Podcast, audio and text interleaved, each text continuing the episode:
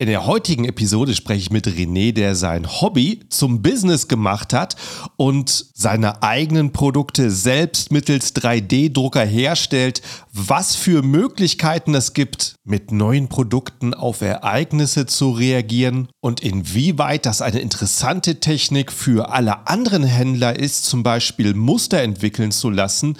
Darüber unterhalte ich mich mit ihm hier im Podcast.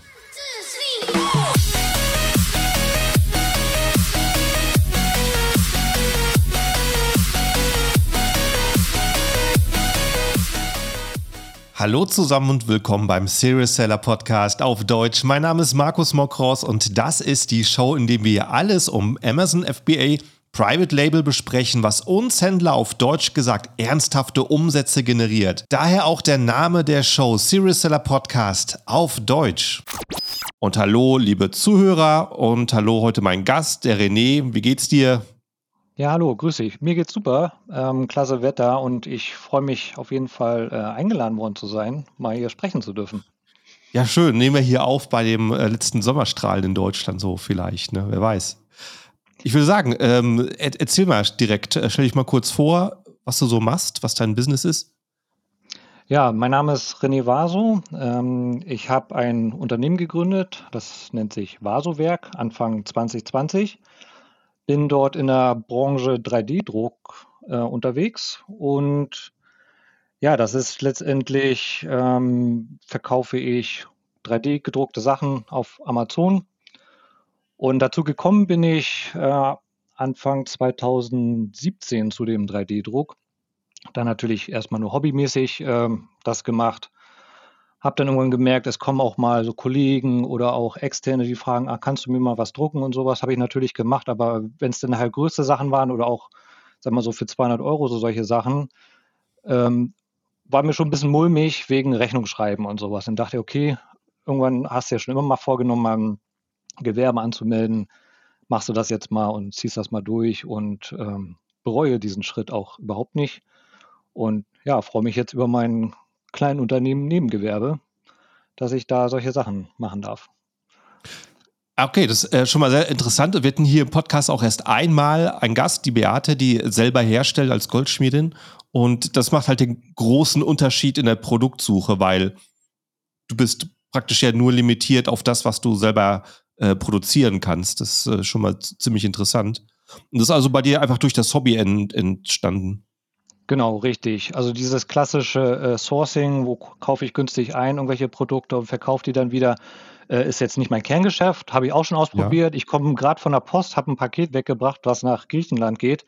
Mhm. Ähm, habe ich auf Amazon einfach gelistet für einen utopischen Preis und es hat tatsächlich jemand gekauft und ich habe es dann, dann auch erst günstig eingekauft und habe das da jetzt hingeschickt. Ähm, aber das sind nur so, wo ich dann mal, mal ausprobiere, ne, wie läuft das, funktioniert das wirklich so ist aber nicht mein Kerngeschäft.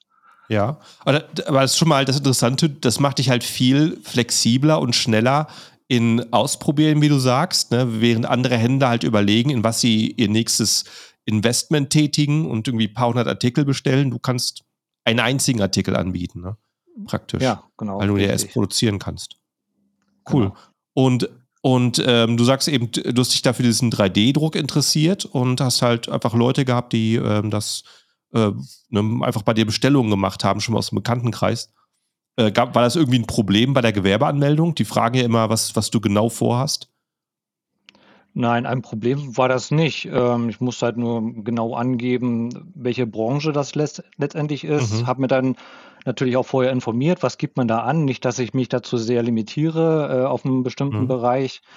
Ähm, habe das dann halt so additive Fertigung genannt, weil es gibt ja 3D-Druck äh, nicht nur mit Festmaterial, es gibt es ja auch mit Resin, mit Flüssigkeiten. Ähm, ich wusste, dass ich, ähm, oder ich hatte noch eine Lasergravurmaschine, die wollte ich dort auch noch mit äh, unterbringen und habe das dann halt ja recht weit gefasst, ähm, diese, mein Bereich dann. Mhm. Und wann hast du zuerst mal so mitbekommen, ah, man kann ja auch auf Amazon verkaufen? Hm, also selber verkaufen. Ich habe mal geguckt, äh, ich hatte schon mal ganz, ganz früher so mal einzelne Listings gehabt, wenn ich ich glaube, das waren tatsächlich Bücher gewesen, habe gesehen, Mhm. okay, werde ich nicht los, äh, bietet die Amazon ja auch an, auch verkaufen auf Genau. Amazon und dann darüber einfach ein Listing erstellt und dann kam tatsächlich irgendwann auch die Bestellung zum Verschicken und äh, ich glaube, damit waren das so die ersten Berührungen bei, bei Amazon. So als Käufer, ne? Ja. Ähm, ich habe gerade nochmal nachgeguckt, meine erste Bestellung war wirklich 2020, äh, Mhm. 2000, im Jahre 2000, vor Ah, 22 2000, okay. Jahren. Cool. Und äh, ja, es war ein Buch gewesen, natürlich. Und ja, damit fing das so an. Ne? Ja, witzig, war, war bei mir genauso. Ich habe auch, das erste, was ich bestellt habe, war ein Buch und das habe ich dann irgendwann wieder verkauft. Hm. Und ne, dann ist da auch so der Gedanke gewachsen. Und äh, ähm, also wann ähm, und wann hast du dir gesagt, okay, ich mache jetzt aus meinem 3D-Druck ein Business auf Amazon? Ähm, die Entscheidung fiel hauptsächlich schon gleich mit der Gründung. Also da wusste Mhm. ich, okay, mit Amazon ist der Einstieg zumindest leichter, weil ich habe zwar auch einen Shop, eine Webseite, da hatte ich erst eine Bestellung drüber in den letzten zwölf Monaten. Also das ist, ähm, klar könnte man das auch noch pushen, aber da ist es bei Amazon halt wesentlich einfacher, weil ich kann mir an Listings ranhängen, wenn es dort ähnliche Produkte gibt, oder ich erstelle halt Mhm. selbst eins und ähm, ja, Amazon hat ist ein Riesenmarkt. Ne? Und Ja. ich sehe auch, klar, die hohen Gebühren, 15 Prozent, was Amazon so nimmt, ähm, oder auch die ganzen Versandgebühren. Äh, aber wenn ich mir das durchrechne und ich müsste das selber verpacken und zur Post bringen und Mhm. hinschicken und das alles, das schaffe ich zu den Kosten überhaupt nicht, die Amazon Mhm. da aufruft. Mhm. Und äh, genau, und deswegen war auch gleich von Anfang an eigentlich klar, okay, ich möchte auch auf Amazon verkaufen. Ja. Und äh, ähm, was war dein erstes Produkt, was du da angeboten hast? Ähm, das war Anfang 2020, als ich ja äh, mein Unternehmen gegründet hatte. Da ging es ja los mit Corona. Und ähm, da war noch gar nicht so viel ähm, Amazon so im Fokus, weil da ging es ähm, hauptsächlich, wir im 3D-Druckbereich haben halt ganz viel supported, ähm, so Krankenhäuser und äh, Pflegeeinrichtungen, Aha, diese ja. Face Shields, das sind so, ja, so Klarsichtfolien, die man so sich so vors Gesicht hängt. Äh, einige kennen das. Und da haben wir halt die Halterungen gedruckt und gespendet en masse. Die wurden auch wirklich zentral gesammelt und äh, verteilt, also sehr super organisiert. Ähm, und dann kamen aber so nach und nach einige Firmen, die dann merkten, oh, da gibt es eine Nachfrage, da gibt es einen Markt und haben dann diese Halterungen ja, zu ut- utopischen Preisen äh, verkauft. Wir waren richtig sauer gewesen auf solche Unternehmen. Die haben solche Halterungen für 20 Euro, habe ich gesehen. Ein, eine so eine billige Plastikhalterung für 20 Euro Mhm. verkauft und haben auch gesagt, ja, und nach einer Woche lieber wechseln und sowas. Und naja, und dann hat die Szene, die 3D-Maker-Szene, dann aber auch gesagt, naja, okay, ihr habt ja auch Kosten. Es ist okay, wenn ihr auch Sachen verkauft und so. Und da habe ich dann halt geguckt, alles klar, ähm, ich gucke mal, was ich so noch verkaufen kann. Bin dann über den sogenannten ja, Corona-Hygienehaken, kennt man das vielleicht, ähm, gestolpert. Ähm, man kann den auch super in, in 3D-Verfahren herstellen. Das ist, ähm, wer das nicht kennt, so ein, ja, ich nehme mal was wie so ein kleiner Haken, den man in die Hand nehmen kann, einen Schlüsselanhänger haben kann. Und damit konnte man dann Türen öffnen, ähm, Klingeln drücken, den PIN-Code irgendwo eingeben, weil gerade ganz am Anfang hatten die Menschen sehr viel Angst vor Corona gehabt und wussten, was darf ich jetzt anfassen und äh, waren sehr, sehr ängstlich. Und dieser Haken, der war mega gefragt. Ähm, gerade im Mai, wo das so richtig losging, ich kam mit dem Produzieren gar nicht mehr hinterher, ähm, weil die, Aha. die haben mir das wirklich aus, aus der Hand gerissen. Ich musste das sogar outsourcen, habe andere ähm, Maker sozusagen äh, angefragt, die für mich dann produzieren und ich habe die dann auf Amazon verkauft äh, für teilweise 15 Euro das Stück. Also ja, vom Gewissen her, äh, also ich habe schon ein schlechtes Gewissen dabei gehabt, aber wenn man dann wirklich dann merkt, äh, es gibt ja diese App, wo dann halt dann immer jedes Mal dann die äh, so, so eine kleine Kasse sozusagen klingelt, wenn eine Bestellung reinkommt. Und es kam ja fast minütlich dann so eine Bestellung rein. Wahnsinn. Über, über 100 Bestellungen locker am Tag und die habe ich dann alle verschickt. Genau. Wahnsinn. Also, ja, das ist natürlich das Coole, ähm, da in deiner Nische, dass du sagen kannst, okay, da gibt es jetzt gerade irgendwie ein Ereignis, muss ja nicht gerade gleich eine Pandemie sein, kann ja auch irgendein Trend sein. und äh, du kannst einfach schnell reagieren, wenn du kreativ bist. Während ein anderer Händler da jetzt erst in China anfangen muss, Hersteller anzuschreiben, die dann vielleicht mal irgendwann ein Muster schicken. Da bist du natürlich unschlagbar direkt ähm, aus deinem Haus raus äh, damit zu starten. Und äh, weißt du noch, wie viel, äh, wie, wie, wie schnell das losging mit den Verkäufen? Also du hast da das Produkt entwickelt und hast dein Listing erstellt. Und äh, wie schnell ging es mit den Verkäufen los? Ähm, das ging sofort los. Ähm, mhm. Also sobald ich das, das Listing äh, drin hatte, kamen schon die ersten Bestellungen und ich merkte, oh, okay, äh, es wird immer mehr. Ich, ich drucke jetzt nur noch durch en masse. Und äh, das, das wurde dann immer mehr. Ähm, jetzt in Zahlen mal gesprochen, also dadurch, dass ich das jetzt beim Nebengewerbe gemacht, 2020 hatte ich ungefähr einen Umsatz von knapp 10.000 mhm. und nur 4.000 Euro davon waren in einem Monat gewesen. Und das waren oh, genau oh, dieser Monat gewesen, äh, wo die ganzen Haken letztendlich verkauft worden sind. Und ja. als dann aber, wie du schon sagst, durch diese Schnelligkeit, weil ne, der Markt hat sofort danach geschrien und äh, ich konnte halt liefern, als dann aber so die Firmen kamen, gab es ja diesen Haken ähm, auch bei Aldi für 2,99 oder sowas. Aha. Ähm, da ging die Nachfrage natürlich auch genauso schnell ja. auch wieder äh, weg. Also fast ja. nächsten Monat dann wieder fast auf Null. Ne? Und ja. die ganzen Überproduktionen, die man dann natürlich hat, versucht man dann auch loszuwerden.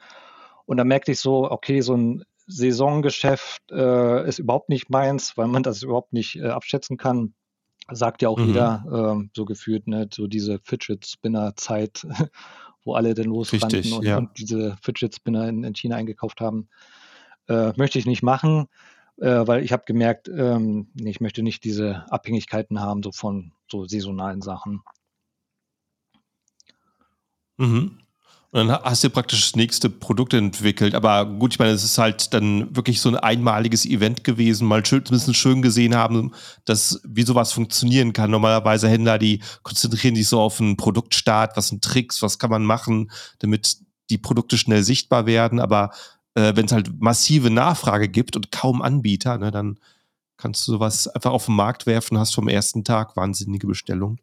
Richtig, wenn ich mir meine Produktfotos von damals sogar angucke, das äh, ja. kann man gar keinen zeigen, weil das ist wirklich selbst gemacht mit einem Handy, noch nicht mal mhm. irgendwie der Amazon-Richtlinien entsprechen, weil nicht weißer mhm. Hintergrund und sowas. Ähm, einfach Hauptsache nur irgendwas erstellt, halbwegs ordentliches Listing gemacht, also noch nicht mal irgendwas mit Wahnsinn. Keywords oder sowas. Äh, das kam ja erst alles später.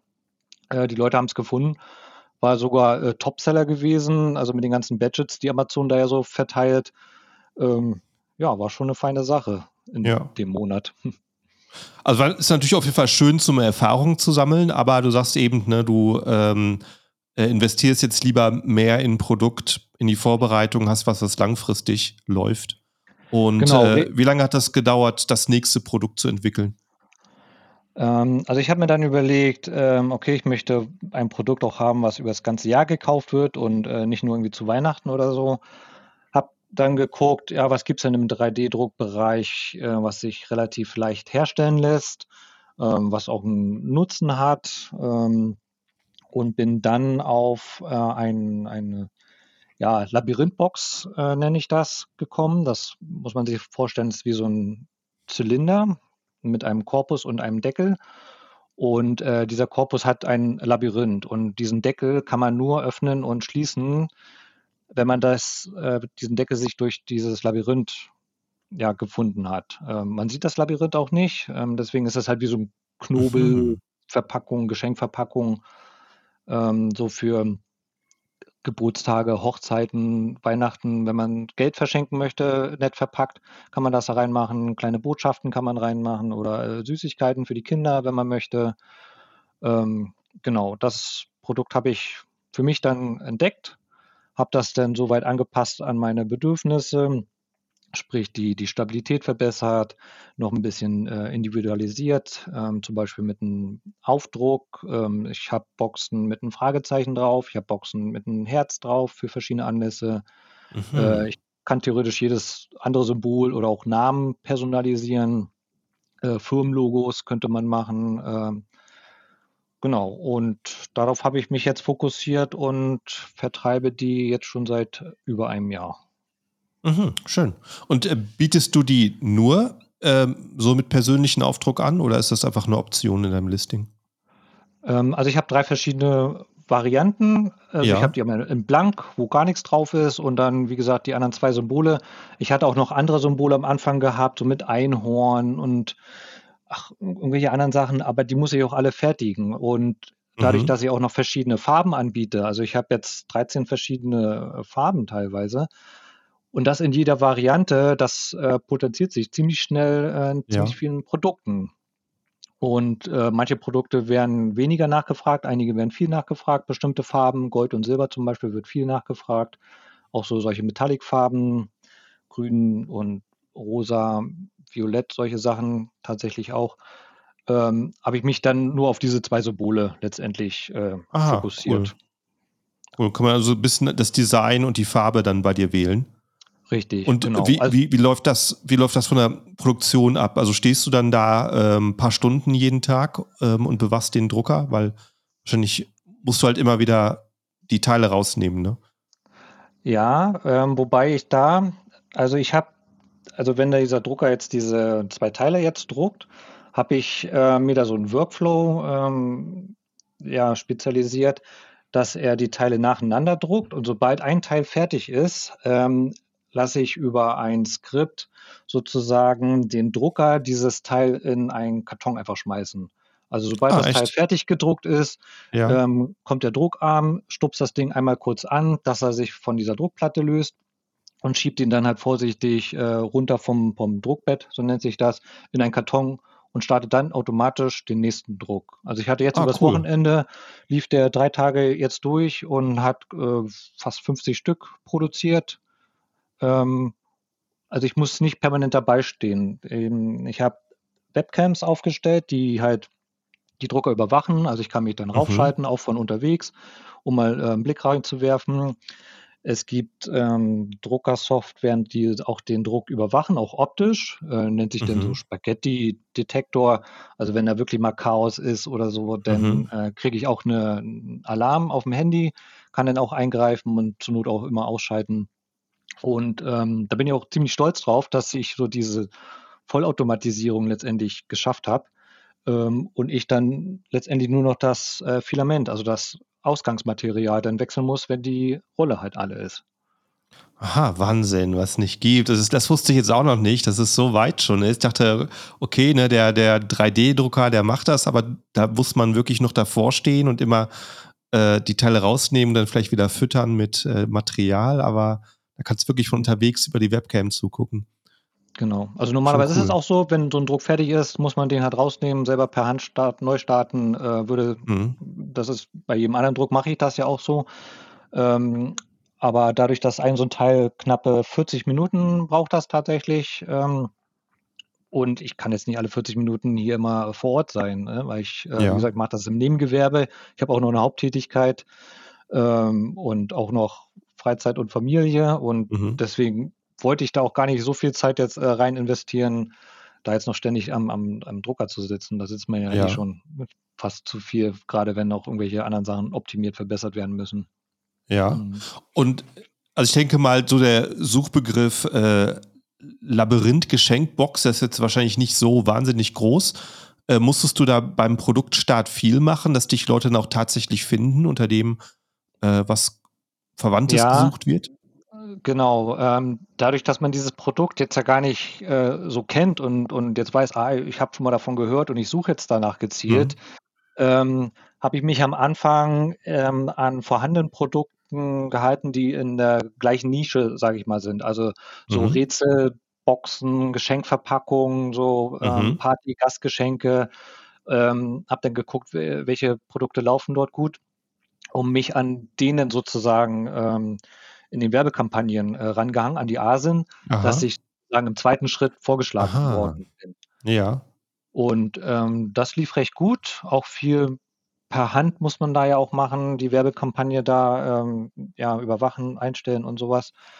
Ansonsten habe ich schon mittlerweile ja ein paar Schlagwörter, auch über diverse Tools, die es ja gibt, ähm, auch schon Mhm. gefunden, die ich dann halt verwende. Oder auch einfach mal äh, Freunde, Familie fragen, du, als was würdest du das so bezeichnen? Weil man Mhm. wird ja ziemlich schnell betriebsblind, Ja, ähm, man, richtig. man weiß ja ganz genau, über was man ja spricht, aber Richtig. erklär das mal jemandem anderen halt. Ne? Ja. Ja. Ja, wundert mich auch immer, wenn ich ähm, Keyword-Recherche mache, was für ein Produkt, äh, was alles für Suchbegriffe auftauchen, was in den Köpfen der Leute ist, wenn sie sowas suchen. Das ist schon sehr, eine sehr große Bandbreite.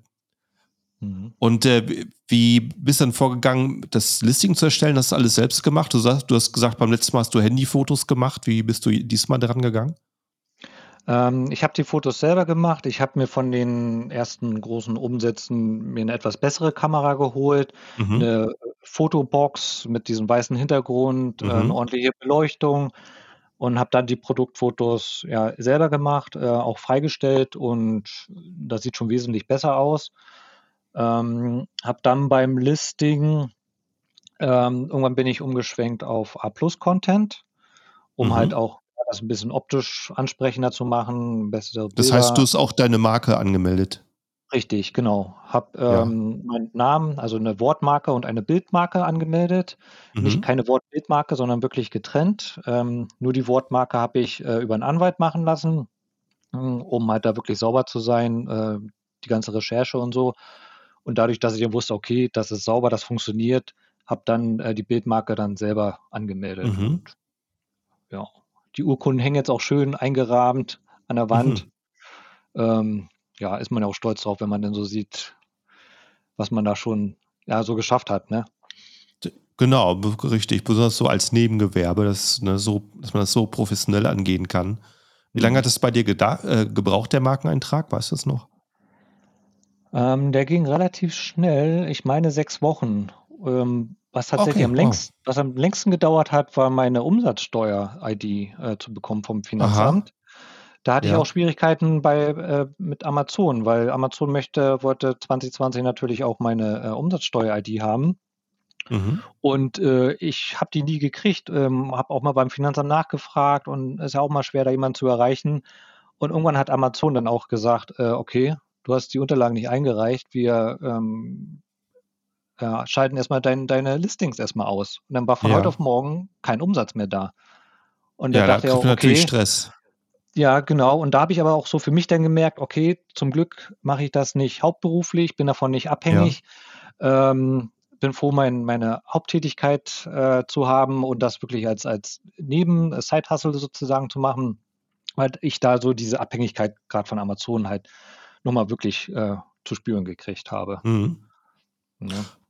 Und, äh, ähm, das heißt, du hast dich gleich dafür entschieden, auch Umsatzsteuer abzuführen, weil du kannst dich als Kleingewerbe auch befreien lassen? Ich habe die Umsatzsteuer-ID angemeldet, ich verzichte aber auf die, äh, Umsatzsteuer. Also, ich Ah, nutze okay. tatsächlich die Kleinunternehmerregelung, ja. Ah, okay, nutz nutzt du sie, ja, okay, das macht Sinn. Ja, das, äh, war eben, denke ich mal, auch, ähm, ziemlich lange so, dass man in dem Fall keine Umsatzsteuer-ID brauchte und ich weiß auch von Leuten, die damals an mich rangetreten haben, dass die tatsächlich mit dem Finanzamt diskutiert mussten, dass die gesagt haben: „Du musst keine Umsatzsteuer abführen, also warum brauchst du 'ne Umsatzsteuer-ID?“ Und denen war das nicht bewusst, dass das von Amazon verlangt wurde. Das, äh, ging wahrscheinlich Genau. irgendwo selbst bei den Finanzämtern vorbei. Das ist natürlich dann 'ne ziemlich krasse Sache, wenn man dann plötzlich gesperrt wird Mhm. und, äh, da auf solche Hürden stößt. Genau. Und und solche Informationen, äh, bekommt man ja auch super in in in diversen Foren oder Facebook-Gruppen ja auch mit. Mhm. Ähm, da bin ich auch fast täglich, um zu gucken, ja, was haben die anderen so für Probleme? Ähm, was hat man selber schon gehabt? Was kann man so weitergeben? Und, äh, das sind so Sachen, die die sauge ich regelrecht auf und dann, wenn ich dann in solchen Situationen dann komme, dann weiß ich: „Ja, okay, alles klar, jetzt möchte Amazon das und das“ oder erst mal, ne, Amazon ist recht träge teilweise und ja, man kennt da so paar Kniffe und Tricks, was man noch so machen kann. Ähm, genau, also das ist dann immer total super, wenn man sich sozusagen noch, ähm, externe Hilfe holen kann. Ja, wo wir über Thema Facebook-Gruppe sprechen, also darüber haben wir hier auch den Kontakt zueinander gefunden, die Facebook-Gruppe Amazon FBA-Verkäufer Deutschland. Und ich, äh, gesehen, dass du, ähm, recht regelmäßig da drin postest und auch nicht nur derjenige bist, der immer Threads aufmacht, also Fragen aufmacht, sondern auch einfach kommentiert, auch, ne, andere Fragen fleißig beantwortet. Das fand ich sehr cool. Mhm. Deswegen ich Ja, ich mal musste tatsächlich als du mich angeschrieben hast, war ich erst Ja. total skeptisch, dachte ich: „Hä, das ist das der Markus? Warum ist das jetzt vielleicht 'n Fake-Profil oder so was?“ Ich war schon kurz davor, dich zu melden und habe erst mal überprüft: Ha, „Ist das ist das jetzt wirklich dein dein Hauptprofil dein echtes?“ Dachte: „Ja, tatsächlich, das ist der“ und so was. Ja, super, klasse, bin ich dabei. Ja, ich äh, freue mich auch, dass die Gruppe so voneinander ähm, so selbstständig läuft, äh, dass ich da eigentlich nur zugucken muss, ein bisschen Adminarbeit im Hintergrund machen muss. Das ist äh, sehr schön, dass so viele Leute drin sind, die auch halt ähm, ihre Erfahrungen weitergeben. Hm. Und äh, also da du jetzt jemand bist, der einfach selber herstellen kann und natürlich auch in Deutschland herstellt, wahrscheinlich auch mit anderen Kosten, wie ist denn bei dir mit der Angst aus China? Äh, siehst du das, dass irgendwo ähm, irgendwann Hersteller aus China kommen könnten, die sagen, ich mache es einfach nach? Oder wird es für dich schwierig sein, dein Produkt, wie du es hast, da mitbieten also, zu können?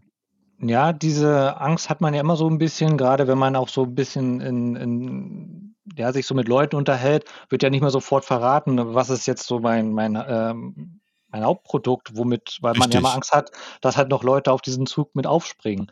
Ja. Ähm, diese Geschenkverpackung nenne ich das jetzt mal, gibt es so noch nicht. Also da bin ich auf Amazon tatsächlich der, der Einzige. Mhm. Äh, Angst aus China habe ich in dem Sinne nicht, weil ich es dort auch nicht entdeckt habe. Mhm. Es kann auch gut sein, dass manche jetzt sagen, ja, okay, das ist wirklich so ein tolles Produkt, ich produziere das jetzt auch. Äh, ja, dann, dann ist das so. Ähm, da habe ich eher weniger Angst. Ich kriege teilweise sogar Anfragen von Chinesen, äh, ob die für mich drucken können, sozusagen. Gibt es ja auch so. Ne? Man kann ja, ja. so solche Produkte ja, ja auch äh, outsourcen. Richtig. Ähm, ich hatte auch schon so mit Gedanken gespielt, ja, wenn das jetzt wirklich so ein Produkt wird, was jetzt wirklich der Renner wird und ich könnte jetzt gar nicht mehr produzieren, weil ich muss ja wirklich, äh, ähm, bin ja von meinen Kapazitäten ja hier abhängig, von den Druckern, die ja. ich habe, habe ich auch schon mit einer Spritzgussmaschine äh, überlegt für einen ah. Heimbereich. Ne? Die ja. ist aber schweineteuer. Ähm, aber die, die Werkzeuge könnte man äh, sogar selber drucken. Ne? Mhm. Könnte man auch Kosten einsparen. Aber das sind dann so Dimensionen, ähm, ja, wo ich momentan eigentlich nur so eher träume und das gar nicht im Nebenerwerb machen möchte. Was, was kostet so dein bester Drucker, den du nutzt? Du nutzt ja mehrere.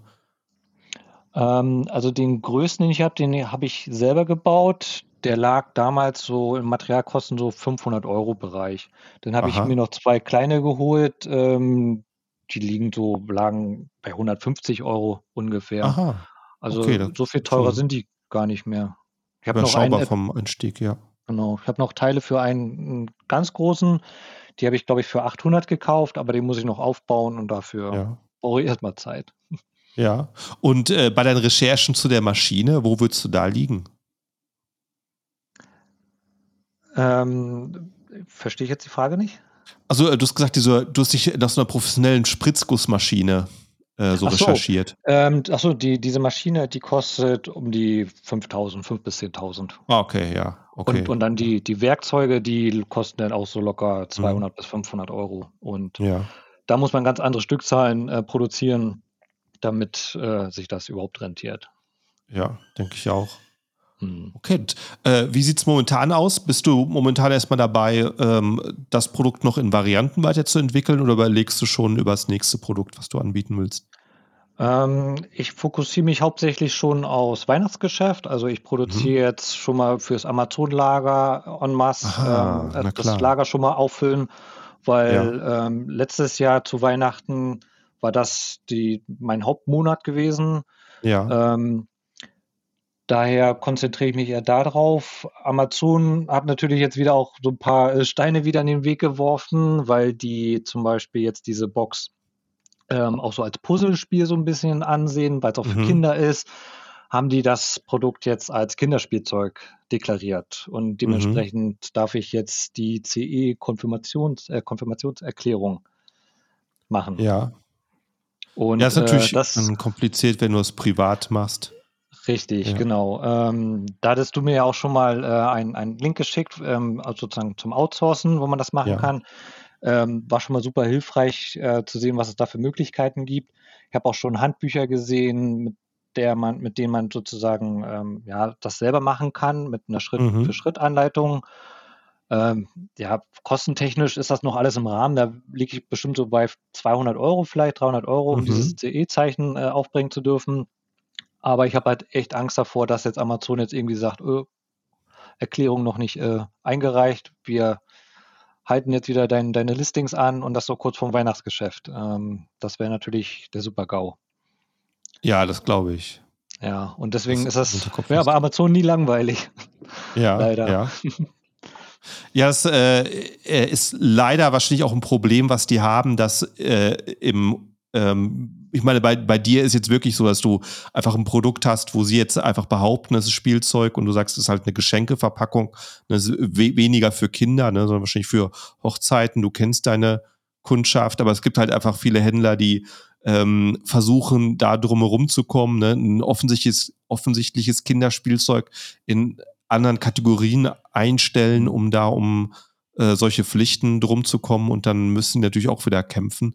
Äh, da ist äh, wahrscheinlich das Problem, dass da das vielleicht irgendwo in Filter gegangen ist, irgendwo aufgepoppt ist. Genau. Ich habe Ja, auch da versucht, drücke ich dir auf jeden Fall die Daumen. ja, danke. Ich habe auch versucht, eine Befreiung zu beantragen, aber es wurde alles äh, Ja. ab, abgelehnt. Aha. Deswegen, Aha. ja. Und ja gut, Geschenke, ne, Geburtstage und Feierlichkeit das ganze Jahr, aber du sagst jetzt Weihnachten, das ist, äh, da gab es einen Peak letztes Jahr. Da kannst du schon äh, Mhm. Kalkulieren, dass, äh, wie vielfache dein, dein Umsatz sein wird. Ähm, also erfahrungsgemäß 2021 hatte ich ja auch schon Ja. komplett diese Boxen verkauft. Ähm, da habe ich ein Drittel des Jahresumsatzes im Dezember gemacht. Ja. Und ähm, Wahnsinn. auch Wahnsinn. ging auch out of Ja. stock, also es wurde alles komplett Ja. leer gekauft und ähm, dem will ich jetzt halt so ein bisschen vorbeugen. Mhm. Und kannst du dir vorstellen, dass du ähm, vielleicht im Laufe der nächsten Jahre dann nochmal irgendwie ein, zwei Produkte hinzufügst und dann übers Kleingewerbe hinaus wächst? Oder willst du, äh, willst du das so als Grenze halten?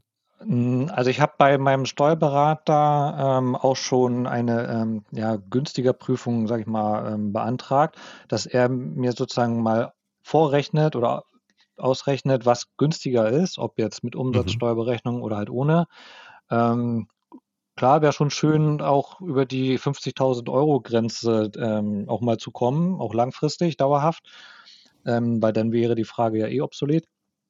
Und ähm, ja, so weitere Produkte. Ich hatte ja zum Beispiel auch so Anfragen gekriegt ähm, über meine Homepage, äh, zum Beispiel von einer Hochschule für, ähm, na, für,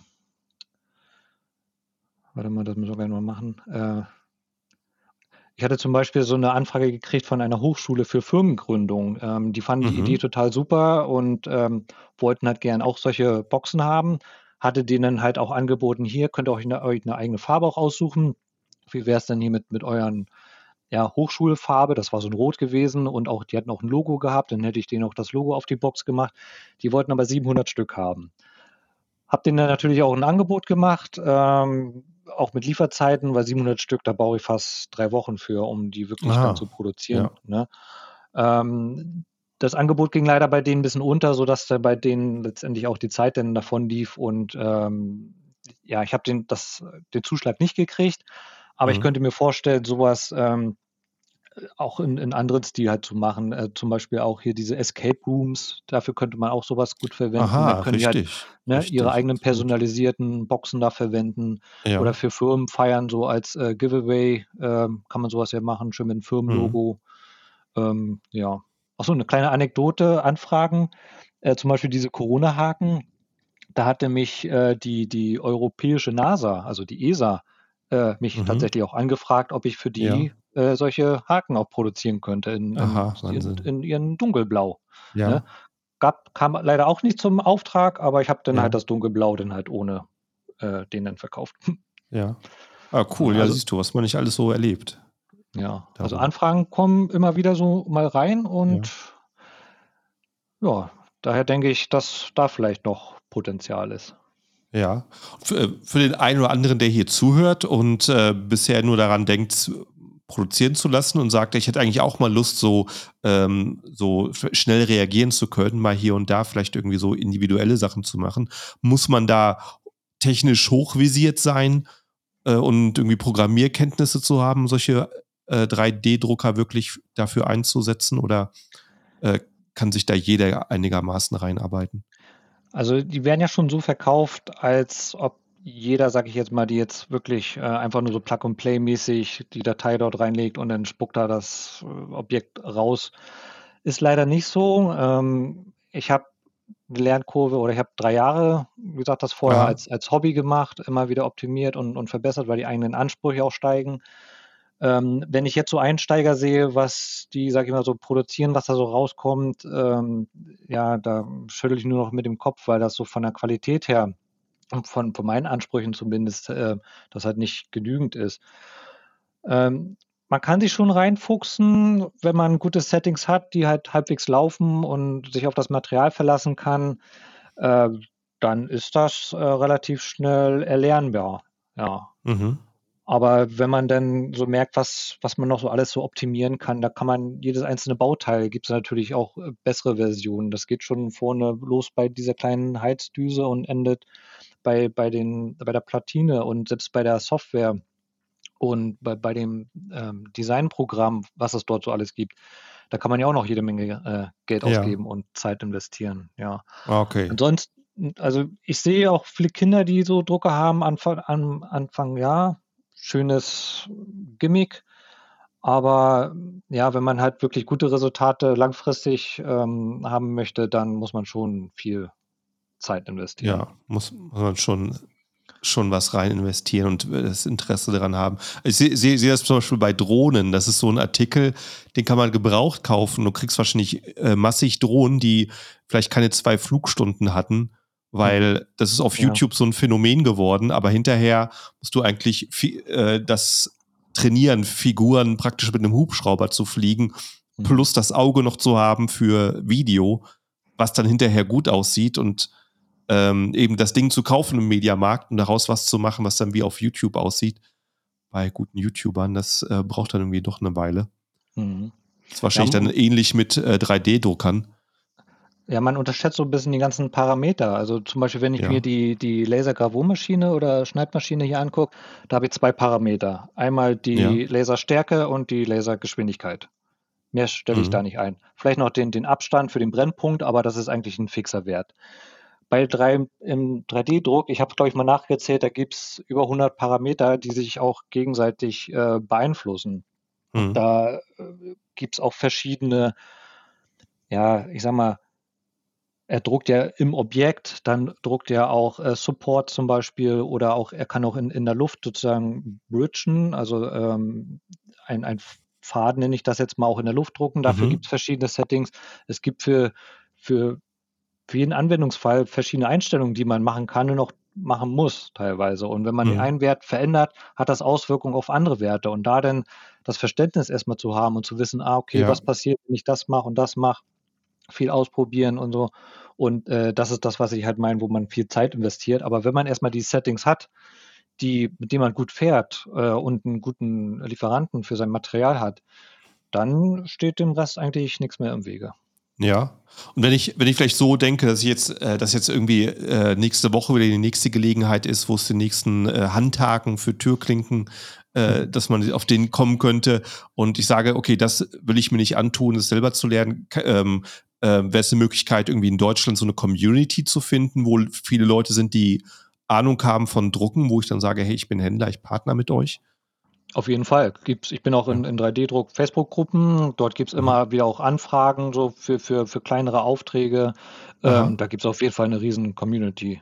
Also das ist überhaupt kein Problem. Auch von privaten Leuten, auch, auch von vielen anderen äh, äh, Print-Shops. Ähm, da gibt es eigentlich alles, auch im Ausland. Mhm.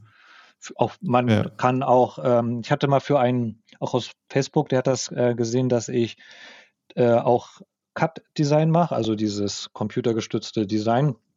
Und äh, da hat er bei mir zum Beispiel eine Schmuckkugel äh, angefragt mit äh, Initialen, nee, Namen waren das sogar gewesen, äh, mit so Namen so eingraviert. Das sah aus wie so eine Christbaumkugel, musst du dir vorstellen, und da waren so die Namen Mhm. eingraviert. Habe ich für ihn gezeichnet und er hat das dann in Silber, ich nenne es mal, äh, gießen lassen.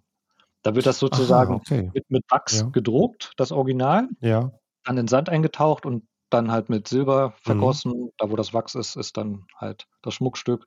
Er hat mir ein Foto Ja. geschickt und ähm, das sah schon sehr beeindruckend aus, äh, was man da so vom Computer gezeichnet letztendlich dann in der Hand hält. Ähm, Mhm. Was es auch für Möglichkeiten gibt, auch gerade Richtung äh, Material. Ja. Ja, sicherlich in Zukunft auch interessant, so um sich ähm, äh, wenn man mal so eine Idee hat, sich einen Prototypen, sich ein Muster herstellen zu lassen und eben nicht äh, den, die große Strecke nach China äh, dazwischen genau. zu haben. Für, für Kleinserien, hm. Einzelanfertigung ja. äh, total super geeignet. Ähm, ich hatte zum Beispiel letztens Anfragen so für einen E-Scooter, so Upgrades nenne ich das mal, Aha. wo man dann irgendwie noch ein Bremslicht äh, eins ranmachen kann oder irgendwie eine Taschenhalterung, Handyhalterung, so solche Sachen. Da gibt es ja findige Leute, die dann halt die Sachen äh, designen, konstruieren mhm. und dann die Dateien auch zur Verfügung stellen.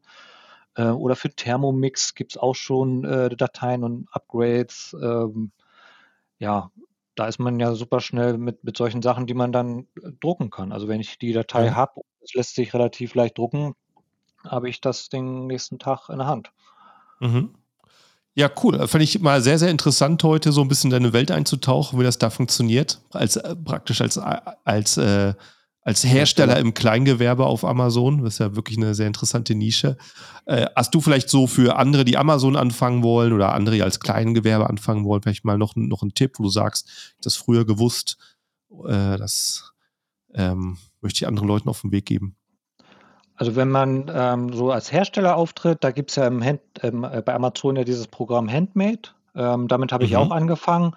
Ähm, das ist auch ganz gut gewesen, weil man da ja zum Beispiel auch Personalisierungsmöglichkeiten hat, ähm, mhm. wo auch der Kunde gerade auch auf Amazon personalisiert schon mal äh, seinen, seinen Text in ein äh, in dem Produkt quasi letztendlich äh, eingeben kann und dann schon sieht, ah, wie sieht das ähm, Produkt aus. Ähm, Habe ich zum Beispiel so mit Holzanhänger zum Gravieren, da kann der Kunde seinen Namen, was auch immer, dort schon direkt eingeben und dann wird äh, dieser Anhänger halt ähm, graviert. Sowas kann man ähm, bei Amazon super machen. Ansonsten, ja, so als Hersteller, ähm, dadurch, dass man ja ganz andere Fertigungskosten hat, sehe ich dort ziemlich viel Potenzial auf Amazon, weil die ganzen Zwischenhändler letztendlich wegfallen. Mhm. Eigentlich nur noch einer, der Amazon. Äh, Händler, der da ist, ähm, aber da kennt man halt die Kostenstrukturen, die Optionen, die Möglichkeiten ähm, ja, auf jeden Fall eine feine Sache. Ja, bietet sich da auf jeden Fall eine große Chance für Leute, die an sowas interessiert sind. Ja, hey, dann äh, vielen, vielen Dank, dass du das heute mal hier geteilt hast. An die Zuhörer, die noch ohne Abo zuhören, ohne zu folgen, mach es jetzt. Äh, klick in der App auf Folgen, Subscribe, wie es auch immer heißt, und du verpasst keine neue Folge. Dann bedanke ich mich an der Stelle zum, fürs Zuhören und an, ähm, auch an René, äh, der seine Erfahrung heute geteilt hat. Danke, ciao, ciao. Ich danke auch. Tschüss.